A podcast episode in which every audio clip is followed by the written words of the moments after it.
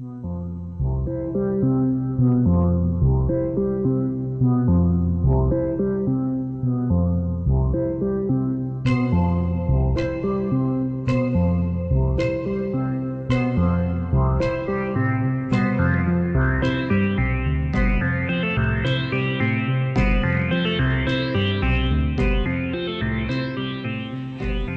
compliance with Memo EX 1063 from City Hall, this is the weekly meeting of the Queen City Improvement Bureau. Meeting is now in session. Hey, Hey. Aiden, how are you doing? Good. Uh, shall we? Uh, shall we take attendance? Okay. We, we do this pretty much every week. Yes, that's true. We why? do. Why stop now? Okay. Yeah. Well, let's not stop. Okay, go, Go. go. You want me to go? Mm-hmm. Okay. So first we have. Darth Apollicus. I'm. I'm getting. Uh, no. Really? Darth Darth Apollicus. Yep, I'm still leading the Empire's troops in this sector. You know, one day Star Wars just won't be around, and then you'll we'll be looking back and wondering what we were even talking about. It'll just make me angry. It'll just, just make you angry. So I suppose then that I am, in that case, I am still uh, Moff Morgan. good Moff Morgan. Yep. Best Moff Morgan. Best Moff ever. Yeah. So do we have quorum today? We do not. We do. We, one day. One Someday. day we'll quorum. Yeah. Okay. I'm hoping to get some stormtroopers in here for next week. Nice. Yeah. Nice. Just get about a dozen, and Okay. we'll have more than quorum. I will do my best. Excellent. Yep. So, but we also we have a guest today. We do. We have Cassidy McFadden. Hello, thanks for having me. Hey, Cassidy. Hi. So my notes here say that you are a um, local person. It's true. Uh, we need better notes, Paul. Sorry. Sorry. It's, I'm going to make a note. Sith Lords are not good at writing notes. Get more detail. Um, I'll finish the note later. So, Cassidy, uh, we uh, it's good to have you on, and uh, tell us a little bit about uh, Regina Word Up and po- and the poetry slam coming up. I'm I'm happy to. Um, so I'm a I'm a local poet per se. Um, and we have an event tomorrow at the Word Up Poetry Slam, which is at the Creative City Center here in Regina. The event is a, a fundraiser for the English Student Association's uh, Trash Talking Conference in the spring. So it's all all proceeds are kind of going towards supporting a student-run conference on pop culture and, and, and creative writing. So that's what happens if if you don't. Because I was worried if you they didn't raise enough money that maybe they would they would lose their license to like speak English. Exactly. It it, Oh. it could be tight, so we're really hoping that people will come out tomorrow at um eight eight p.m. I think seven thirty the entrance and eight p.m. the the slam begins. The Slam begins. Indeed. So, if you're, for those who have never been to a poetry slam and are just used to going to like genteel sort of like poetry readings, which you know most people do on of, of an evening, uh, so what what can what can people expect? What's the difference between this and something something more traditional? That's a really good question. And in fact, um, I should confess, though I'm the featured reader tomorrow, I've never actually attended a poetry slam Oh. before. Really? but there's a little bit of there's a little bit of tension perhaps or a little controversy between page poets and slam poets. So maybe we'll get a little bit of that tomorrow. But I, I did manage to do some research on what a poetry slam involves and it's very it seems really great. Um, there's there's people that can um, sign up. So anyone can sign up and you have about three minutes to perform a poem.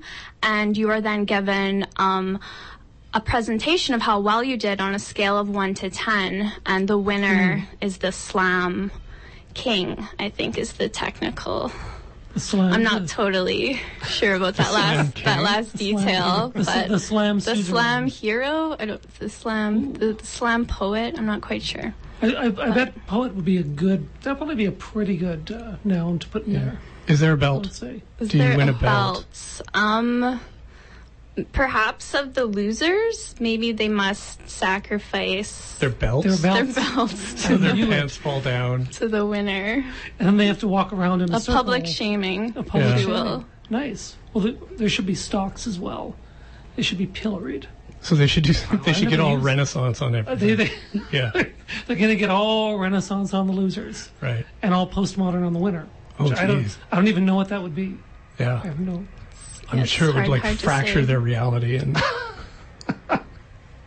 um, so you, you mentioned that there's there's conflict between Mm-hmm. page poets and slam poets. Tell us more. We need to know what's the dirt dish. Um, I'm not sure it's I'm not sure it's a real conflict. It might just be in our in our heads. Um, but I think there's a definite um, g- genre divide between performance poets and page poets, right? Because slam poets or performance poets are generally more exciting, perhaps more um, relevant in their subject matter, and better able to utilize the art of, of public speaking and performance. Whereas if you go to a, a poetry reading, um, oftentimes page poets are really horrible at reading their own work. so I think maybe that's where some of the tension comes from. Um, and of course, slam poetry also comes from hip hop and you know that kind of spoken word environment. So it's just it's just a lot cooler. And I think page poets just you know they're old fashioned. They send their poems out through Canada Post, oftentimes still today, write with a, a scribe or some sort of a feather. device, a feathered quill? quill. Yeah. Um, so I think there's just maybe You it's should, yeah. You should send your poems like to the venue by Canada Post, and then say, um, Yeah. "I'm waiting, just waiting for my poems to show up." they haven't quite four." arrived yet. Yeah, that delay. So why why now? To why why now to go from the the relatively glamorous world of page poetry to the also glamorous world of, of, of slam poetry? Um, it's a. I'm I'm really honored to be asked to perform. I feel it's a it's a privilege, and I'm excited to share my work with maybe a younger audience. Also, maybe that's the other divide um, that occurs sometimes in the poetry world. Um, and I think it really speaks to what, what the Trash Talking Conference is, right? Which is bringing together English literature and kind of analyzing um, poetry and, and fiction and these kind of things with pop culture and things that are relevant and creative writing and something more lively. So maybe the old and the new, perhaps. Cool.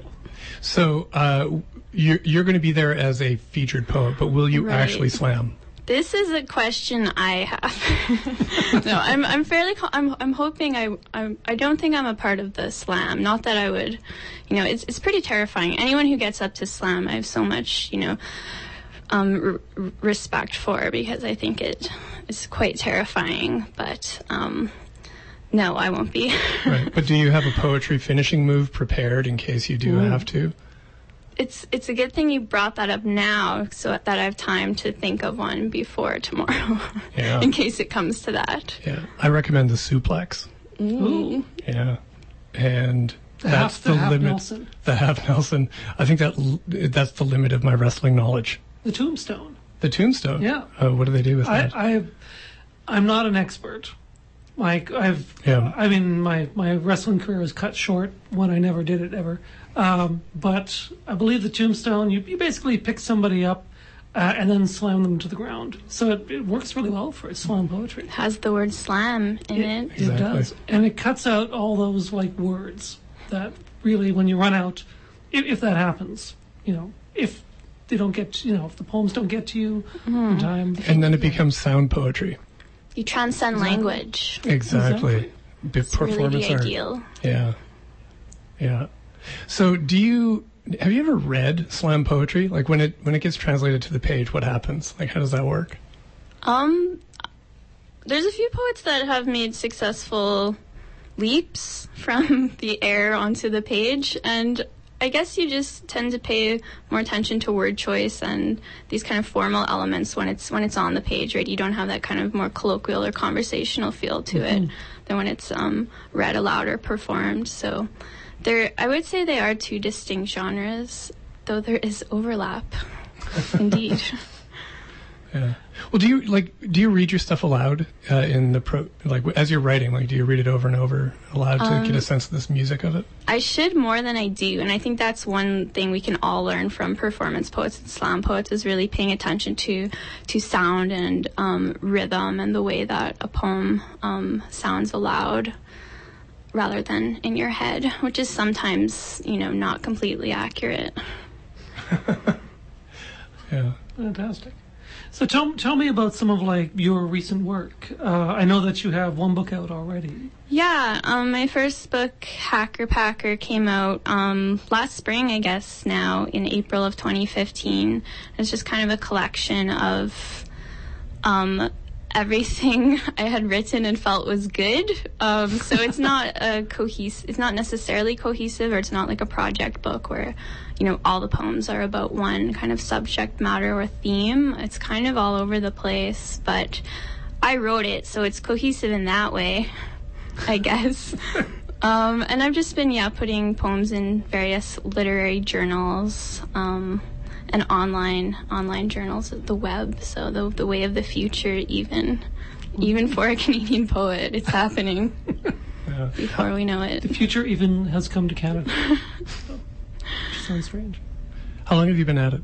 Um, I began. I came to poetry late in my undergraduate career. I guess. I guess I was always afraid of of poetry or resisted it, but it was in my last year of my undergrad. So I guess I was like 22, and I'm 26 now. So relatively recent, I suppose. But I've been, you know, writing fiction and and plays and um other forms of written. So you write words and you put them on paper. Is that how it happens? Yeah. These days it seems like it's mostly Twitter, but fair enough. That's yep, the microblogging. So Yeah. if you, if you do enough tw- tweets that rhyme, it eventually turns into poetry. Not many, not many people know. Not many that. people know that. That's hot tip. Hot tip. That's my hot take on, on Twitter and poetry. Yeah. I've actually I've read um, uh, when people criticize Twitter. Uh, I've read stuff from writers who have said um, novelists and prose writers uh, just don't understand Twitter. It doesn't make any sense to them. But poets and uh, lyric writers totally get it. That that trying to like hone a thought down to 140 characters, that kind of um, you know being very careful with language uh, on that scale is something that uh, you know poets have adapted to, and stand-up comedians too have adapted to much better than you know like the I I don't know the Margaret Wentes of the world who write you know lengthy screeds. So Yeah, I, I for sure feel that. You know, I think fiction writers they just have so much so much writing to do that they maybe don't have time for Twitter. But there's some really amazing poets on Twitter, like Melissa Broder has really used the the genre well, and she has this alter ego account called uh, So Sad Today, which is one of my favorite Oh. Twitter accounts of all time, and it just Okay. conveys like existential and uh, sadness or terror or something in a really wonderful way. So those are my So, one, would you would you care to like read one of your pieces for us today? Sure, I have one um, that was published in an American journal. Wow, called um, Prelude. um, uh, online. So um, this is a poem I wrote after um, traveling to Iceland a few a few summers ago. Um, so there might be a strange Icelandic word in it. Just just roll with it. It's called uh, Saga. Allow me to sing you the song of my people, says the common snipe from Hallgrimskirkja's steeple. The Arctic blue fox has skin for days. We skinned his sleek fur with a sharpened blade. From crown to chandelier, the reindeer's reign passed. We sucked antlers' ma- ma- marrow and poured a bronze cast. So many people were gathered there in the circle's three rows, and a Britney song was on, and farmers came to blows. great. Very nice. Thank you. Yeah. Yeah. Did you actually suck marrow while you were in Iceland? I didn't because I'm vegan, but oh. if I if I if anyone's seen The Revenant, it looked really cool. Spoiler, spoiler alert. Sorry.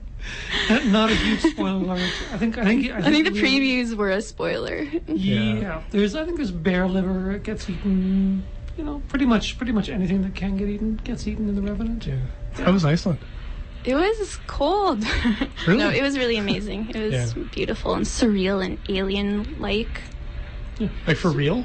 Because that's what everybody says about Iceland. I know. so I just kind of assumed yeah. you'd get there and be like, oh man, it looks like Banff. I mean, there was a lot of farms, which was a bit of a disappointment. I definitely wanted more like um, magical fairies and elves Yeah. than I saw. Well, the Yeah. farms might have been staffed by fairies and elves. You never know. You shouldn't judge a, a farm in Iceland. Elves gotta earn, is what it, as the saying goes in in Iceland. Probably not. Is that it? No, Yeah. I don't. Yeah, maybe. Could be. Could be. Uh, question about. I think the penultimate line in the poem is that the, the was a Britney song actually on, or are you, or are you just quoting Miley Cyrus? There's layers, you know. A poet never reveals her secrets. Um, yeah, I think in Iceland I had definitely a, a a kind of existential relation to to Britney in some way, so that also happened. Shall we say? Was this something that the Icelanders foisted upon you, or did you go seeking Britney in Iceland? Um, you God, know a- what happens in Iceland. You know, it's it's hard to put into words, which is why poets use use poetry to describe it instead. And they say if you if you can paraphrase a poem, it's it's not truly a poem. So Good point. Yeah. And I honestly thought you were going to say what happens in Iceland stays in Iceland, and I'm rather glad you didn't. So, so yeah, it's cliche, right? but yeah, yeah. What, what's the um, the Wallace Stevens line? A poem must almost successfully resist the intelligence. So, so yeah, that's that's That was my that was a really good poll. that's thank you. I'm really impressed. That's that's my that's my undergrad uh, years talking. Yeah. uh, back back when poetry was uh, lar- largely a bunch of like white dudes from the 20th century, uh, fist fighting each other in cabins and writing poems. And Yeah. stuff. Yeah, and now we now uh, well, I should mention that we're on uh, CJTR ninety one point three FM, You're right. Regina's community radio station. Um, who are your influences? Who do you who do you read poetry wise? Like who should and who should, we read? I Who read? should- yeah, that's right. Who should who should our audience read? Oh my Essentially. goodness. Well, I guess my first instinct is to point to some amazing Canadian poets, um, such as Stevie Howell, who is a Toronto poet, um, put out a collection, I, I think a year ago, um, and the title is Egyptian hieroglyphs that are un- unpronounceable. But in square brackets, you can also call it uh, sharps. So you can can check out that um, collection. And there's one coming out by another another Canadian poet, uh, Michael Prior, this spring. So his first collection, which deals with um, his his um, Japanese and Canadian ancestry, and his grandparents were actually in Japanese internment camps Oh. in Canada. So I think it's going to be an amazing, um, amazing collection. Well, that sounds fascinating. Yeah. What about uh, are there any poets, uh, local poets, uh, that we should that we should be of reading or at least keeping track of? How, how about the slam poets showing up uh, at the, uh, if if if you happen to know the names? Um, yeah, I have a, a friend, Kat uh, Abenstein, I believe is how you maybe pronounce it. Um, who's a who's a great local um, performance poet or, or slam poet. And then there's a um, local poet, Courtney Bates Hardy, whose first collection of poems will be coming out this um, spring or, or or summer. So watch out for that. It's called. Um, Oh no, I can't remember the title, but um, it'll, it'll be a, it's, it's, it'll, it'll be a really great collection. I, I have no doubt. And also, her husband has great taste in bad films. There we go. Christian Bates. Yeah. Oh, yeah. Yeah. Um, and so, and the life that people, so if people want to start being poets, how would you, how do you, how do you get started in the biz? Man, um, read, read, read everything, not just not just poetry, because you're already reading so much poetry, I assume. But read, read everything and anything. And I think I think going out to an open mic or a slam event could be, even if you're not performing yourself, but observing and then maybe one day getting up and and participating. Um, there's also classes you can take, but you know, who wants to? No, I, I teach creative writing at the University of Regina. who wants to do that though? Yeah. And what kind of lifestyle can people expect when they become successful poets like you? Um, Jet setting around the world to Iceland and other exotic locales and uh, caviar every night? Um, it's definitely requires persistence and a realistic view of of poverty in your your your life. But if you if you have passion for it, I mean, nothing's nothing's going to come in your way if it's what you truly want to do. Oh, well said. Very well said. Cool. So, anything else? Do we? Is there anything else? Do you have another short poem to read for us? Um, I might have one. Sure, sure. Um, this one is also, I guess, Icelandic. Um, it's called Rift. Moss bonnets rusted on rocks along the rift. Helmets fastened to skulls atop a lava plume. No one wanted a king. Did you? When I fell into a rift where stone separated into two sides, ma- magma filled its hole. Heat covered me as steam washed over volcanic rock, the path stinking of sulfur. I sought a boundary wall, stone that sheltered my skin from wind, and so stood at the ragged edge of the plate. Earth moved like lily pads skimming on a pond of water that whirled. Motion made me this way, cut me to my surfaces the way earth cut its teeth on stone, pushing flatness into mountains. Were humans even capable of change? The moss clung to its surfaces, lichen teeming on ridges, my body wedged in place as moss bridged gaping canyon to new valley. Awesome. Nice. Thanks great. a lot. So, uh, when a lot of poets have um, interests, like they, you know, that verge on sort of all-consuming obsessions. Uh, so, what sort of what sort of con- themes or concerns really dominate your poetry?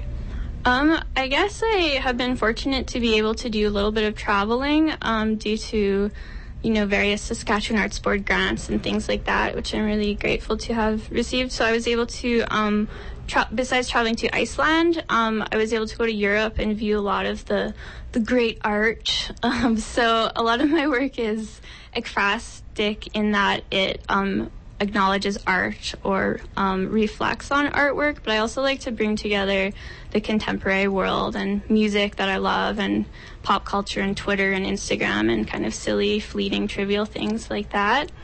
so bringing those two together.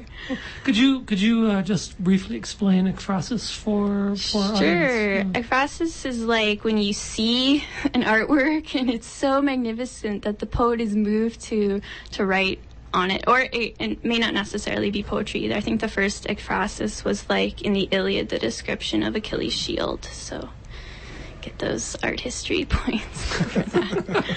But yeah, it's, if it's your just prof is yeah. listening, Which they, I won't re- they won't take your degree back.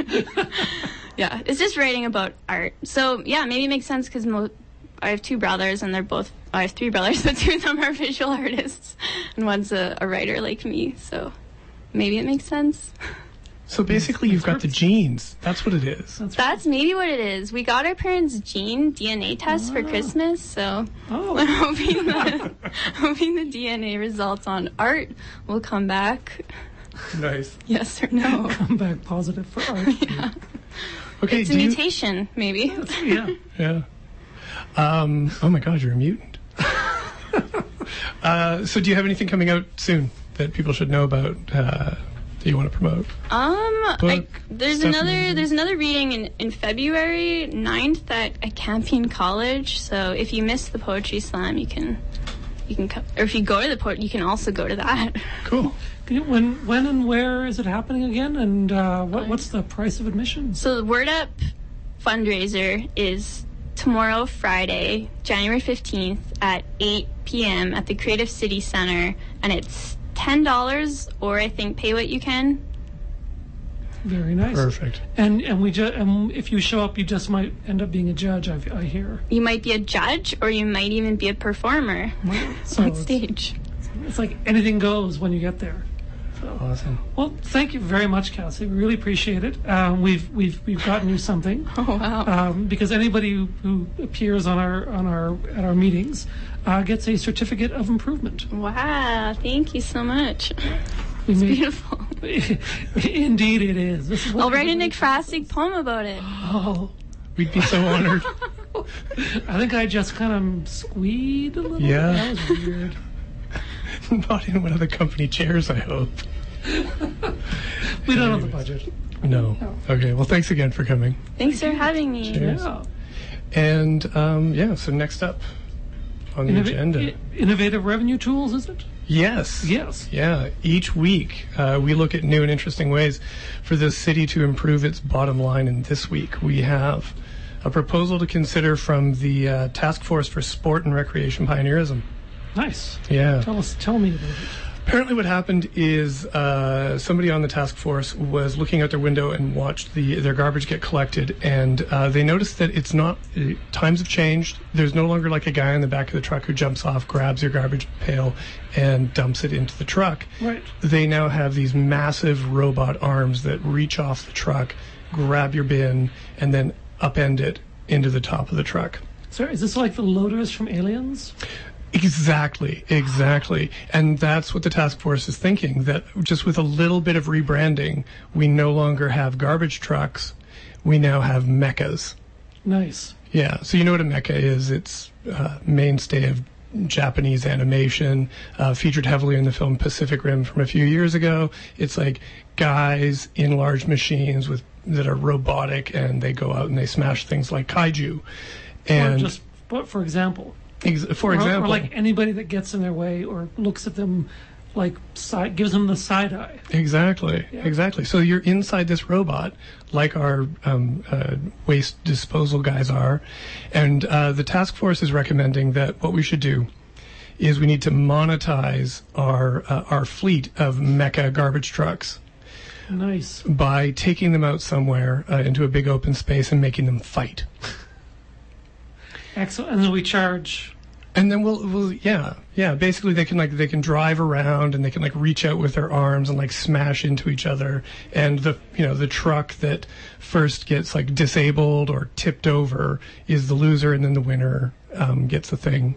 Uh, pride, and they can protect the city if we're ever attacked by kaiju. Which which is likely to happen. Exactly, exactly. Similarly, at least stats bear this out. Yeah, Kaiju eventually will attack. exactly. Oh, yeah, yeah. And you know, in an infinite universe, eventually everything will happen. Exactly. and um, yeah, so we can like we can set up a whole league, and we could have you know different teams. That we could get um, you know uh, you know different characters, and they can like fight out in like box store parking lots, which should be sufficiently big enough. And um, the task force is thinking that you know in the in the near term. Uh, it, we won't be able to like you know tax the the the, the mecha garbage truck league right away or charge for anything Right. but they figure there's like you know a lot of revenue to be earned in the gray market uh, gambling Oh, oh, well, I mean, so we could have, we could partner with the casino. Ex- oh that's a good idea Yes. yeah because the city loves partnerships Exactly. synchronicities with like other other departments We need to pass this on up to the sixth floor. absolutely we do yeah We'll just, there's a mail slot.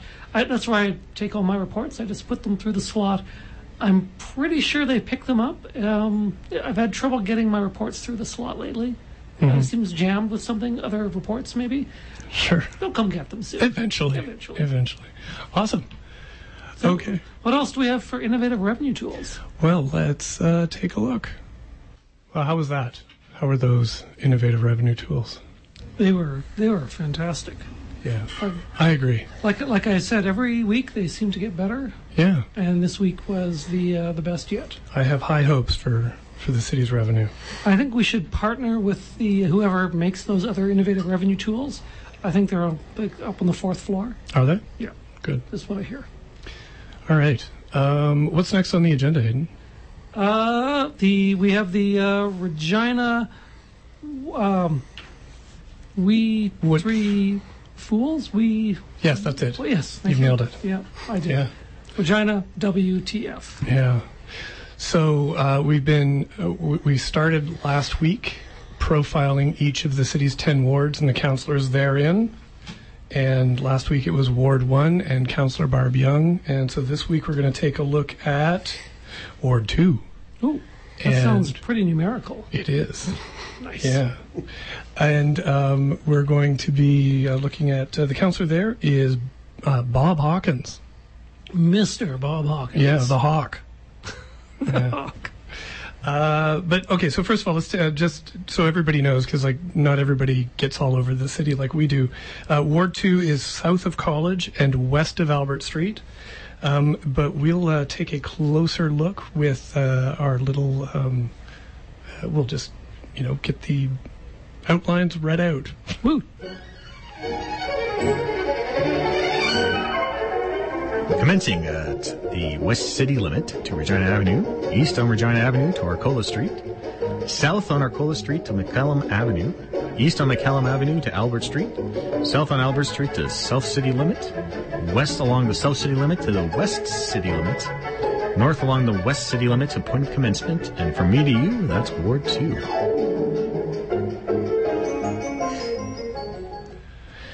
Yeah, that's Ward two. That's nice. And I've really got to work on my segues into that little bit. That's uh, that was. Yeah.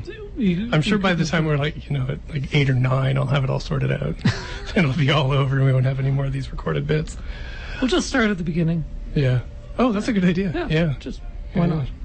Um, so Ward 1, uh, within that boundary that uh, uh, Shane Hanek had just uh, so kindly read out for us, uh, it includes Southland Mall, the Golden Mile, La- Lakeview Fine Foods, uh, the airport, Regina Rugby Park, all of Harbor Landing, the Grasslands shopping area, uh, and so that includes like Lowe's and Lancaster Taphouse. That's Ward 2.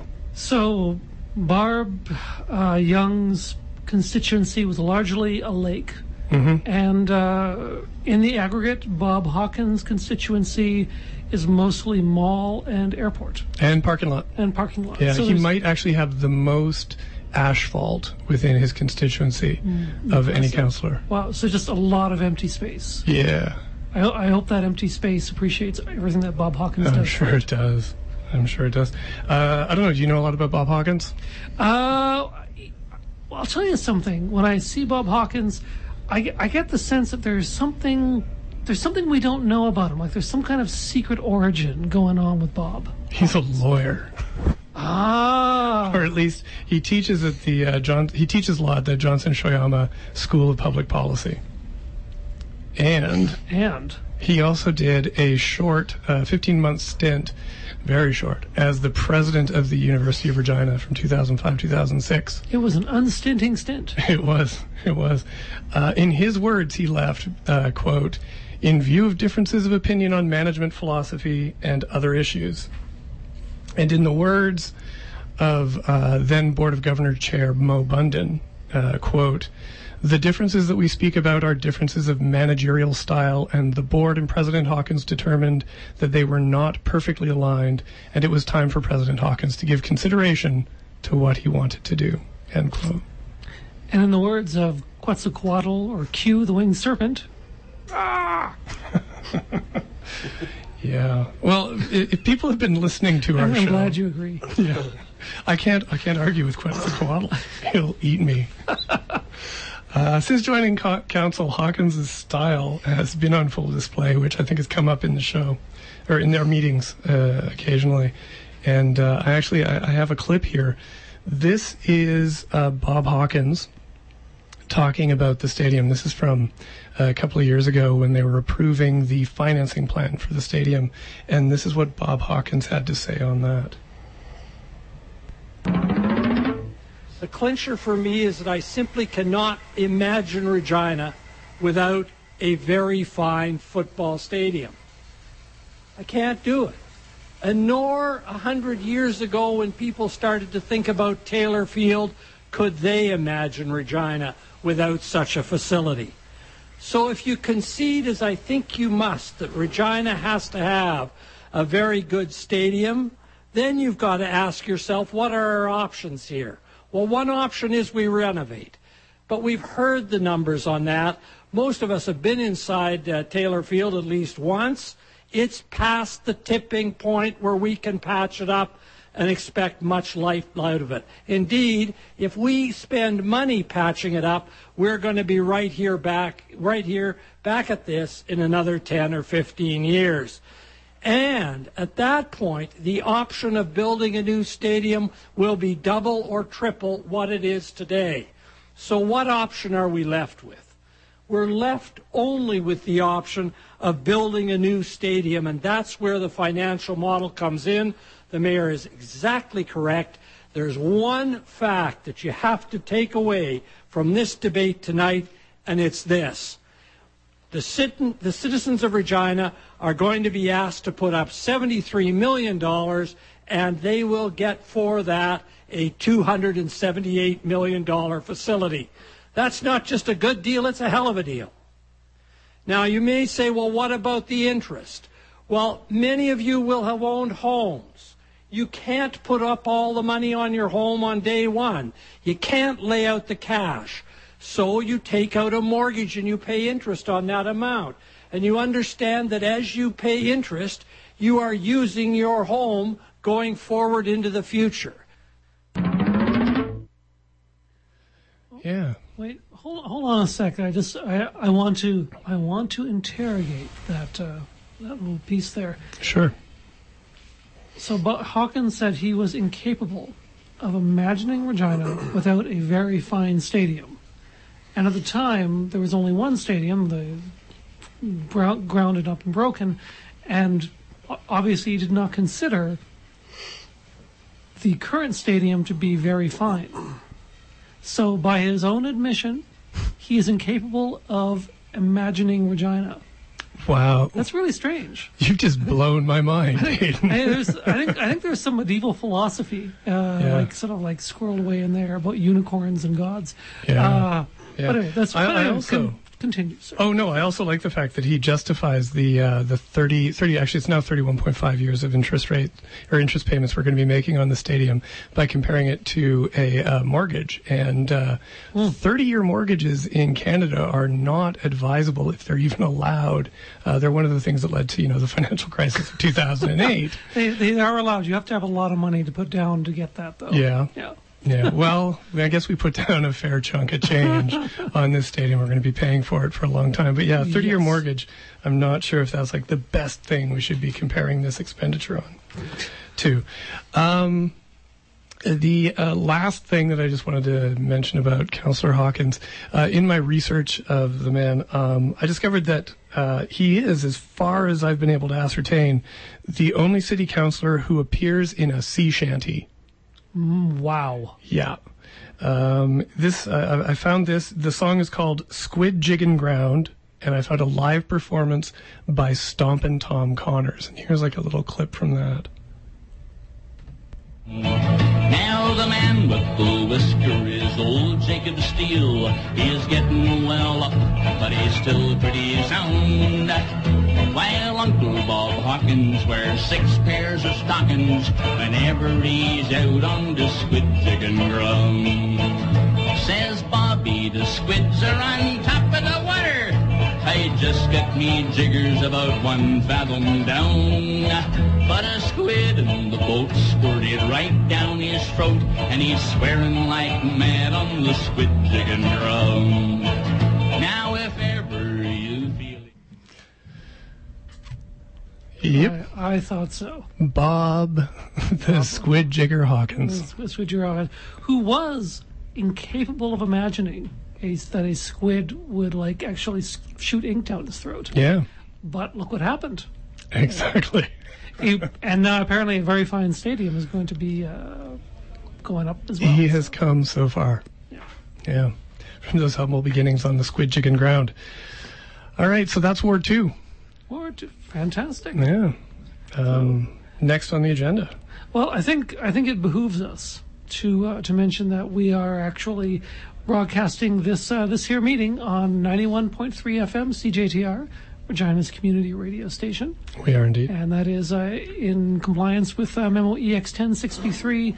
Um, they wanted outreach, so every week we broadcast our meetings. We are outreaching the heck out out of this, this. and I think the citizens of Regina are uh, they're th- they're thankful. They're thanking us for it, even as we speak. I'm sure.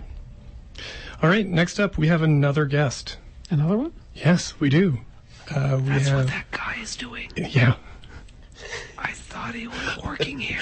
No, he, if he was, he's doing a terrible job. no, we have Blair Roberts from the YMCA here tonight uh, to talk about an outstanding improvement. Uh, Regina now has a housing first strategy. We understand there was a report released on Wednesday by your organization. Yeah, yeah. Uh, you guys are going to make me follow the squid jigger, I guess. eh? Absolutely. Uh, maybe it's a tough Yeah. act to follow here, I guess. Um, yeah, yeah. We released um a report on Wednesday. We're really excited about it. People have been waiting for a long time um, for us to actually start acting on homelessness instead of just reporting on it and talking about it. Um, so this has been a long time coming, and we're really excited to move forward. Cool. Uh, so the report talks uh, specifically about, I guess, more than just like a homelessness strategy. It's speaking about a uh, specific kind of homelessness strategy called housing 1st Uh, could you give everybody sort of an idea of what housing first is? Yeah, sure. Um, you know, housing first is a philosophy that uh, basically says everyone deserves a, a place to live, um, and it's it also says that it's difficult to deal with the underlying issues of homelessness if you don't have a place to lay your head at night. If you're always worried about where you're going to stay, then how do you expect to deal with things like addictions or mental health or family breakdown? Um, and so, what Housing First does is it says we're going to take those people who have the most trouble being housed and we're going to give them a place to sleep. We're going to give them a place to call their own. And we're not going to put conditions on that. Excuse me. And the old model would say, kind of flip that around and say, you know, okay, if you're homeless, then you got to start in emergency shelters. You've got to prove that you're ready for transitional shelters. And then maybe if you get through these programs, then we'll give you or help you find housing. Yeah, and sometimes they would expect people with like substance abuse uh, problems to like clean themselves up before they would Yeah. get any kind of help. Which I mean, when you think about it, if you if I put myself in that position, if I was on the street and dealing with substance abuse issues, with a lack of supports around me, I mean, I don't know how I'd deal with that if I didn't have a place to sleep at night. Right. And so with Housing First, um, people who uh, are having trouble uh, staying in housing, um, they're they're they're actually given a place to stay, a place to live, and uh, you guys will help them pay for the rent, uh, help them deal with the landlords, help them uh, you know get furniture in there, all of these things. Yeah, yeah, there'll be a support team placed around them, so we'll, we'll assess people, uh, figure out who's a good fit for the program. Uh, those who are will join. Those who aren't, we're not going to just leave on their own. We're going to make sure we find proper fits for them. Um, and then we got to work with landlords, build relationships there, so we have lots of apartments and places available. Uh, and then once they're actually in the house, there's a team wrapped around them that's going to offer them the support that they need, you know. And so So and it'll it'll help them get sort of the medical help and the uh, Sure, the yeah. counseling help that they need to to be able to stay long term in this housing. Yeah, definitely. Um, and and it'll get it for them when they're ready. You know, Right. um, some programs, and, and you know everybody's different. So people people come to this at different levels. So some people might not be uh, ready quite to end their substance abuse once they're in housing, and we're not going to necessarily we're not going to kick them out of the program for that. We're going to work with them, support them, and then once they're ready, um, help them take that step that they need. Right. Um, okay. I think for a lot of people, they're going to find this sounds crazy, right? Uh, you know, you're putting these homeless people in, and you're going to pay for their rent and all Sure. of that. Uh, Aren't they just taking jobs and tax monies and yeah, where am I going to live? That's right. For every person who, for every homeless person who's like housed, uh, uh, like a, an upstanding citizen will be kicked out on the street. Yeah. This is what this is. I think what they fear. It's like a zero sum game Yeah, and Aiden has problems because you know he basically lives here. in the boiler room. Yeah. Good, good. Um, but what kinds of benefits to the, does like for the larger community? What does what Sure. does this provide? Yeah, well, I, I kind of, I guess I understand that sentiment, but I'd also say I think it, it's kind of misunderstanding the concept quite a bit to say that, um, you know, it's a free handout. Uh, the reality is that when people live on the streets, they cost a lot of money to the system, um, whether it's through uh, police services, being in and out of prison, going to the emergency room, uh, getting psychiatric emergency help. Um, that costs a lot of money. Uh, the report we just released that details the Regina Housing First model um, based on other studies that have been done, estimates that for every ten dollars you spend on Housing First, you're saving approximately twenty one.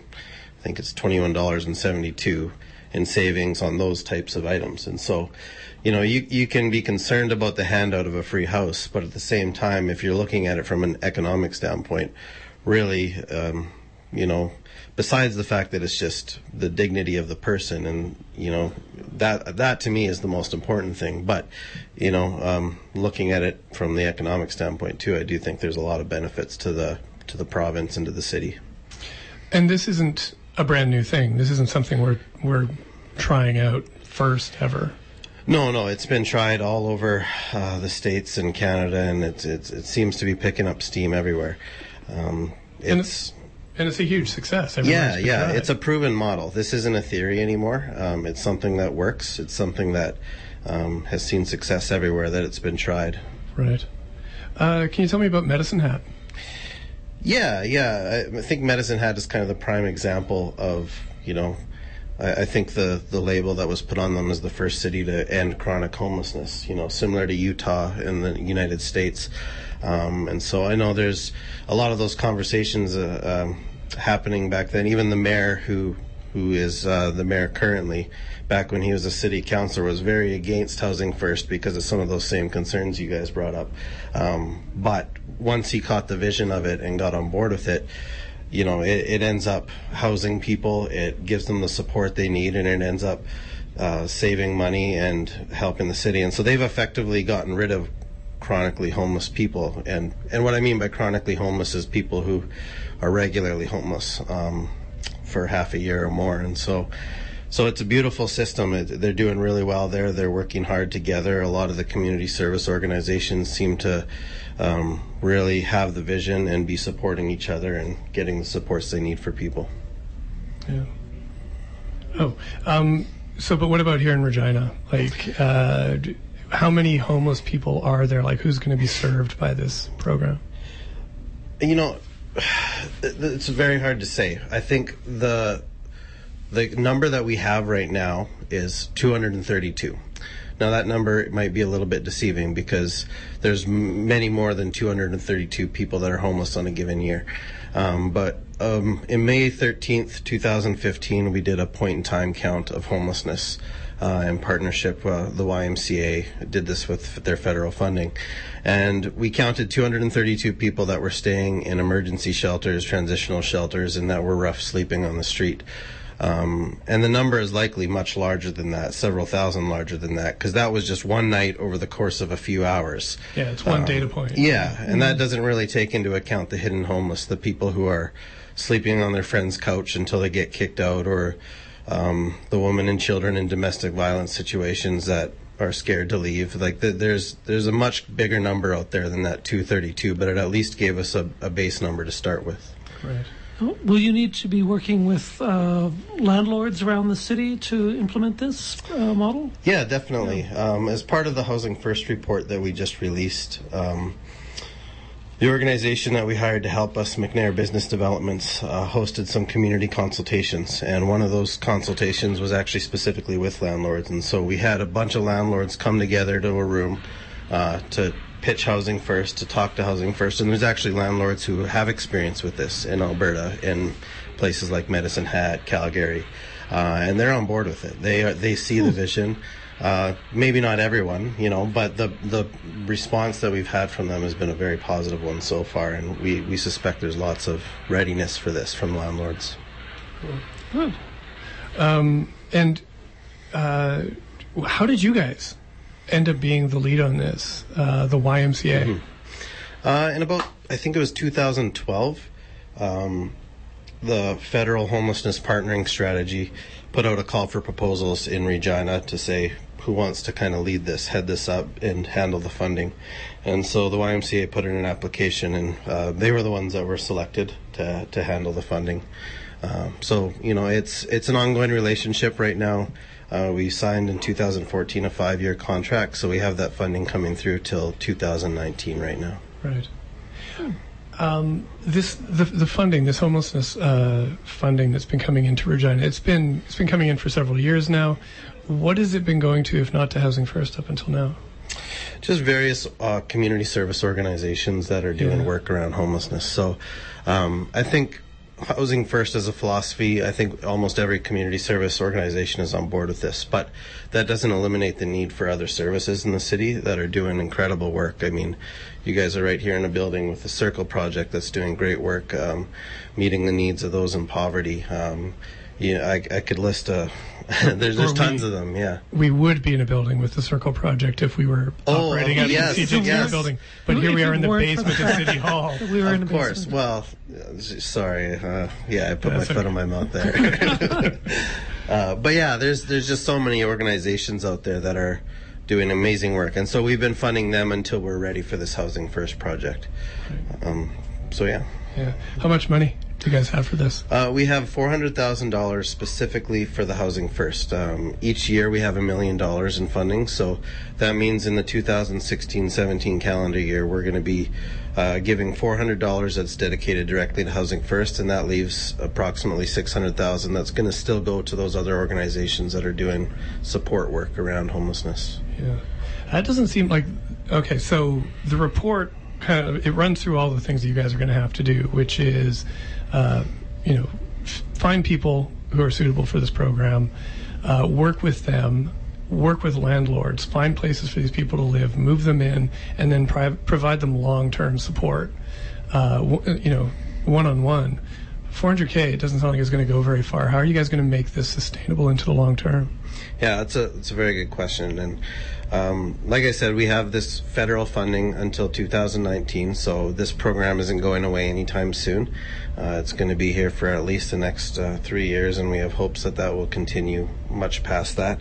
Um, you know, there's definitely a role for the private sector to play, for other NGOs and grants. Um, volunteers to play in kind of leveraging the money, making it go further. Um, ultimately, I think we need um, you know, this is a social issue and government needs to take part in it as well. So, um, poverty costs, poverty is expensive.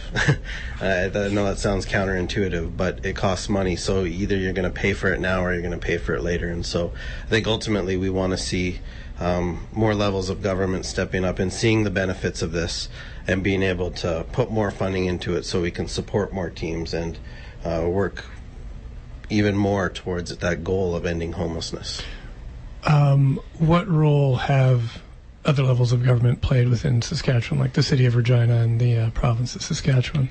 Sure. Yeah, the city uh, currently has um, uh, a representative on our board. We have a community advisory board that makes all our funding decisions, and so uh, she reports to the mayor's housing commission, which reports to city council, and so there's a direct line of contact there for us, and uh, we try to kind of keep them informed of what's going on.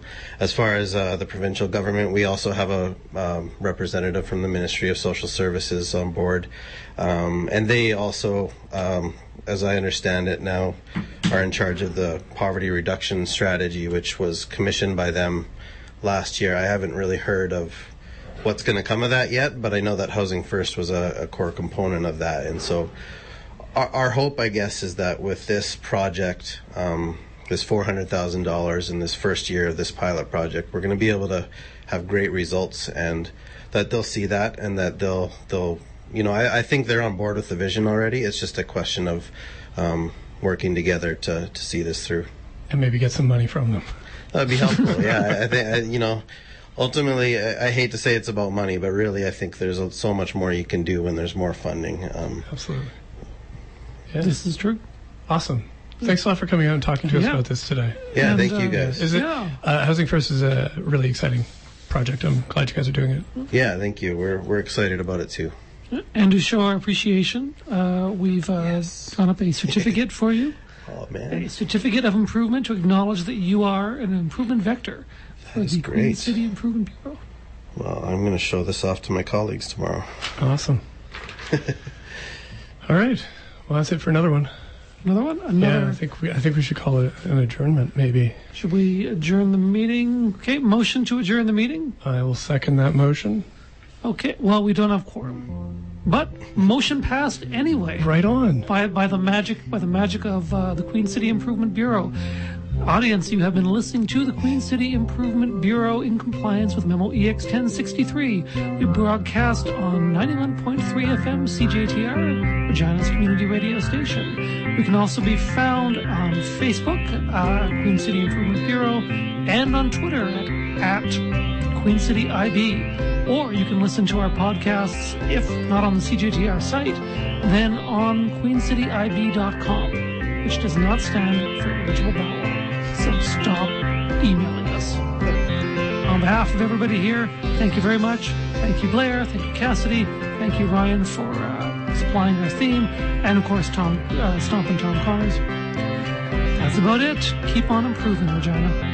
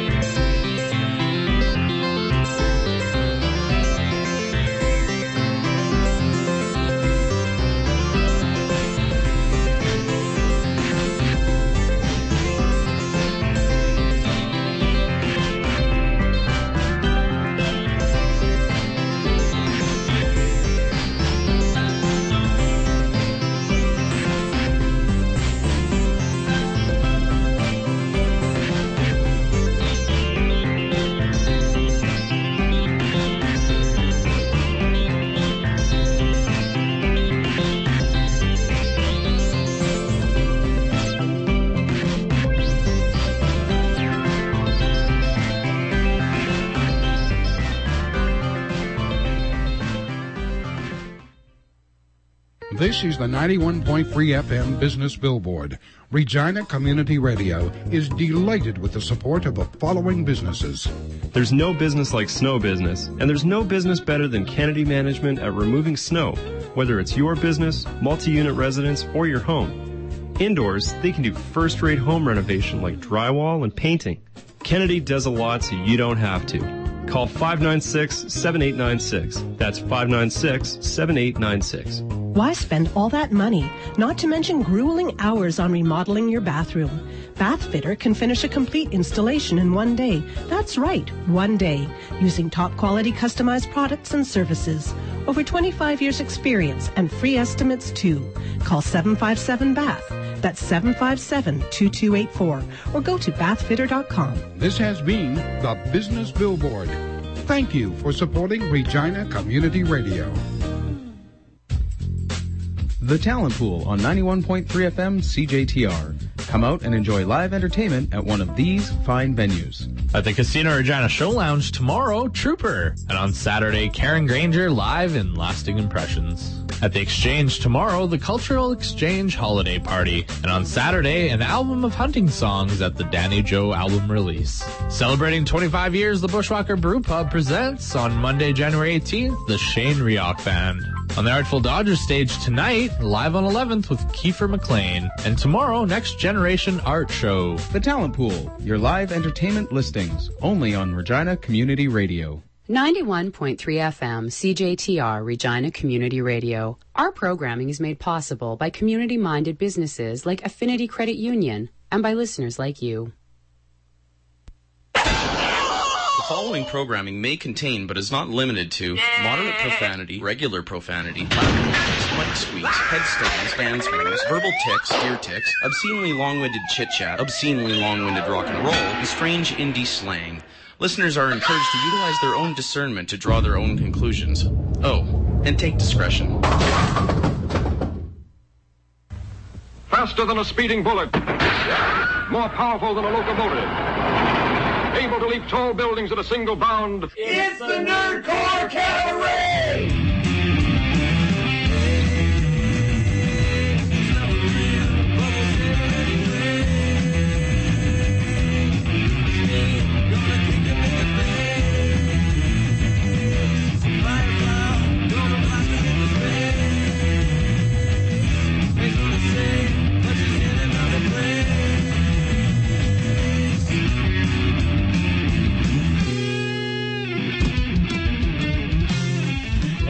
There, Nerd Herd. You are tuned in to Matty V's Nerdcore Cabaret coming to you live on Regina's only uh, community radio station. Your best friend when it comes to broadcasting you wonderful things that you're not going to find anywhere else on the old airwaves. That's right. 91.3 FM CJTR Regina Community Radio. We're not broadcasting you through space and time or any other bollocks. We are live in the booth right now, bringing you two hours of video game soundtracks, nerdcore, hip hop, retro wave, sci-fi, anime, all the good stuff that made your awkward years so awkward and your high school and, and elementary years very painful and very lonely, but it's, don't worry, it paid off, because now you're old and you're the most interesting adults. Yeah, culture's ours now. Way to rocket nerds. You could almost say it's a kind of a revenge, a revenge of certain nerds, a revenge of maybe almost the nerds. You never know, kids. Well, our first live broadcast of the year. And I gotta tell you, kids, 2016 is off to a rough start. We've lost so many of the greats in a very condensed period of time. Lemmy, gone. Bowie, gone. And today, we mark the passing of Alan Rickman. And the Nerdcore Cabaret has musical tributes to all those wonderful class masters. We're gonna start it off with some Motorhead, a great song for arguably one of wrestling's great. This song happened because Triple H was such a huge fan of Motorhead. This is the game, because it's time to play the game.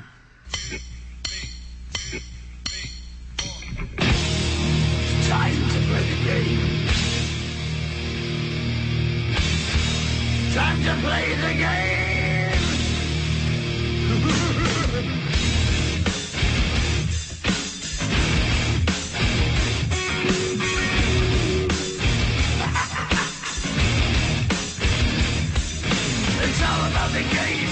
And how you play it. All about control. And if you can take it, all about you standing.